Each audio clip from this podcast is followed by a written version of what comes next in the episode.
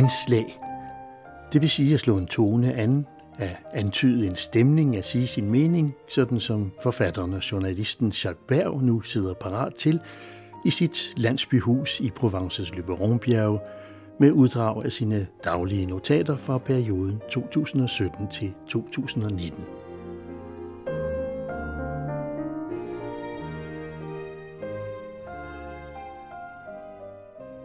Kan man tillade sig at beundre en femens bryster? Og ligefrem sige det? Da jeg ikke er tilstrækkeligt hyklerisk til at skjule min fornøjelse ved at skue et par pragteksemplarer i fuld frihed, svarer jeg uden videre ja. Tilføjende, at omtalte attributter var ledsaget af tre ord printet med sort på huden. Welcome, war criminals.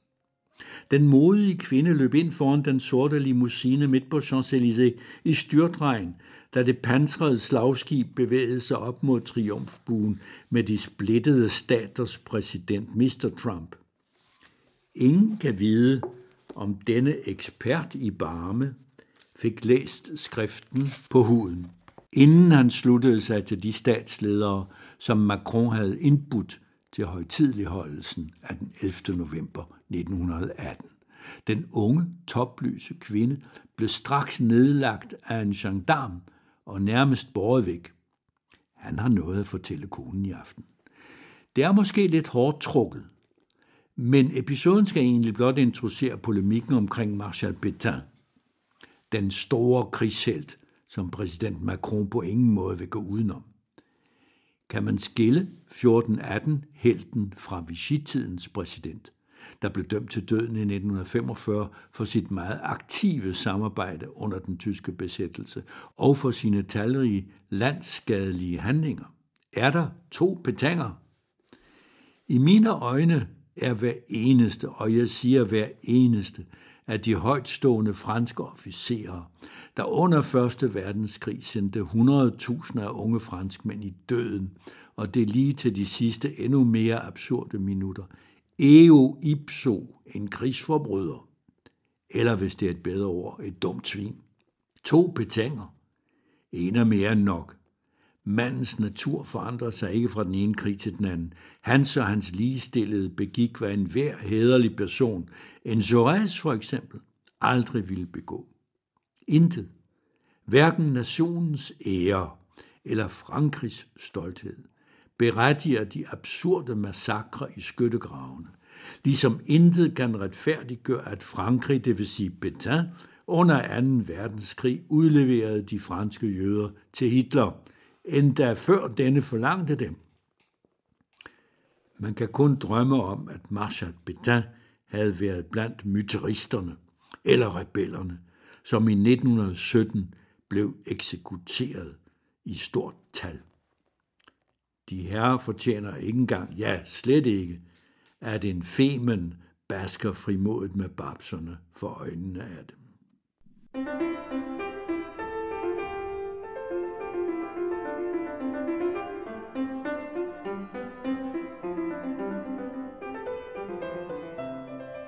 Bataclan, tre år senere, allerede.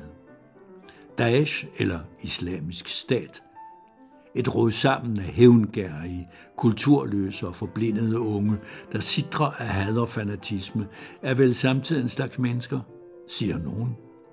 Men nej, der er intet menneskeligt ved dem, eller også alt for meget. Man tøver bare med at kalde barbarerne for vilde dyr, af hensyn til dyrene. Undskyld, jeg går vist op i limningen.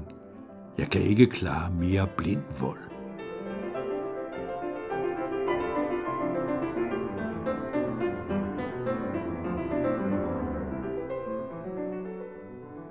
Mund du kender øen Nauru? Det gjorde jeg ikke indtil i morges, hvor jeg i Le Monde læser, at den australske regering bruger den som depot for flygtninge og asylansøgere, der har forsøgt at sætte foden på australsk jord, uden at være indbudt naturligvis. Nauru er verdens mindste republik. Den har været uafhængig siden 1968. Den er på 21,3 kvadratkilometer og har en befolkning på omkring 10.000. Øen ligger i Mikronesien ud for Papua Ny Guinea.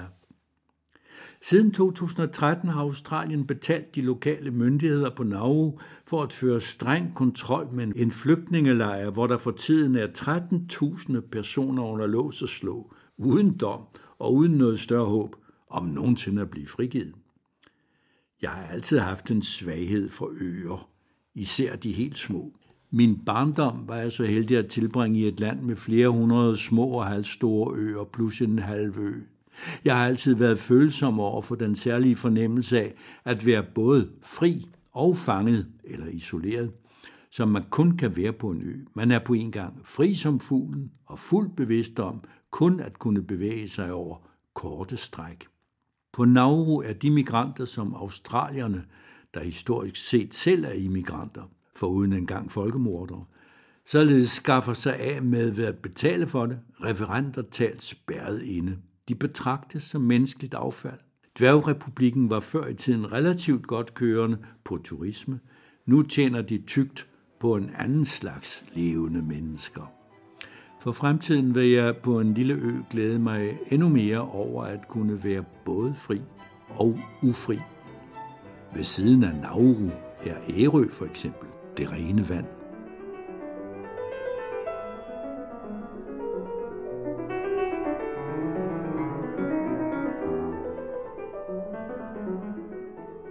Radioen melder om en smuk sommerdag. Når man nu er nødt til at holde sig indendør bag lukkede skodder fra 8 morgen til 8 aften, fordi temperaturen derude kravler op over de 40 grader, ser man ikke meget til den smukke sommerdag. Det må være en form for sort humor, der florerer i de kølige parisiske radiostudier. Da jeg så kommer til Danmark, viser det sig, at landet oplever de samme smukke sommerdage med 32 grader i skyggen. Jeg er som end bare kommet fra den ene heksekedel til den anden. I'm dreaming of a white Christmas. Hurtigt Sinatra. En hvid jul, tak.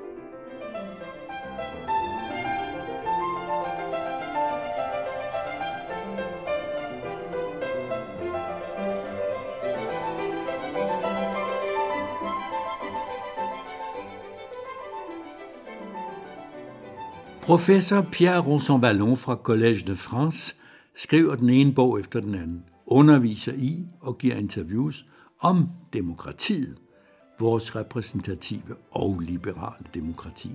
Han er den store franske kender af demokratiets udvikling. Rosan Vallon skønner demokratiet i krise, og hvis det stemmer, er vores fremtid det endnu mere. Problemet består i, at vi ikke er i stand til at komme fra det institutionelle trin og videre til det fungerende demokrati, til dets måde at ånde på, med andre ord, til dets rette indhold. Demokratiet er jo andet end regler, andet end en måde at organisere magten på. Det er ikke kun en styreform, ikke blot nogen valg. Det er først og fremmest en måde at være på, opføre sig på. Det er en kultur i og ved enhver af os. Demokratiets krise ulmer i selve vælgerskaren. Borgeren ser ikke længere hverken vejen at gå eller målet at forfølge for samfundet. Han har ingen vision, føler sig fortabt og er bange. Han lader sig friste af de nemme løsninger, at man skal bare af populismen. I mange år har professoren analyseret demokratiet og alt dets væsen. Han har endevendt argumentationen for og imod, uddybede sine teser, finslebede dem – og alt dette for blot at ende med at konstatere, at tingene bliver værre og værre. Nu trækker han i alarmklokken. Den femte republik er endt som et ademokratisk maskineri. Præsident Macron er ifølge Ronsa Vallon et hybridt temperament. En social-liberal politiker, der både er autoritær og åbensindet, pro-europæisk og protektionistisk, og nu har svært ved at skjule tomrummet bag sin berømte samtidighed og memton. Den franske statsleder styrer Frankrig, som var det en virksomhed, i det han følger de normer, han selv har ansat, uden dog at krænke forfatningen.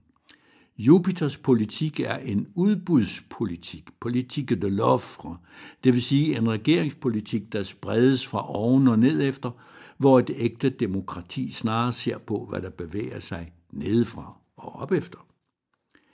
Demokratier har brug for modvægte, parlament, presse, fagforeninger, sammenslutninger af enhver art. Med den hadske tale mod medierne, folkets fjende ifølge trompokratiet, er man havnet i en karikatur af demokratiet, som kaldes demokraturet. Demokraturerne vil os til at tro, at folket er en blok, som har ret i at rejse sig mod enhver elite. Det være sig finansen, de intellektuelle eller hvad som helst. For, ikke sandt, det samlede folk har altid ret, og behøver blot en leder med en fast hånd for at få sin vilje. Napoleon den 3. er det fuldendte billede på en populistisk leder. Ham, der sagde, jeg har ret, for jeg har jo vundet valget. Præsidenten, der efter 1848-revolutionens falit lavede Frankrig om til et operettekejserdømme, havde så meget ret, at landet sank ned i et langvarigt mareridt. Demokraturet er stedet så overbevist om, at flertallet ikke kan tage fejl, aldrig tvivler og naturligvis har alle rettigheder på sin side. Demokratiet er kørt træt. Demokraterne også.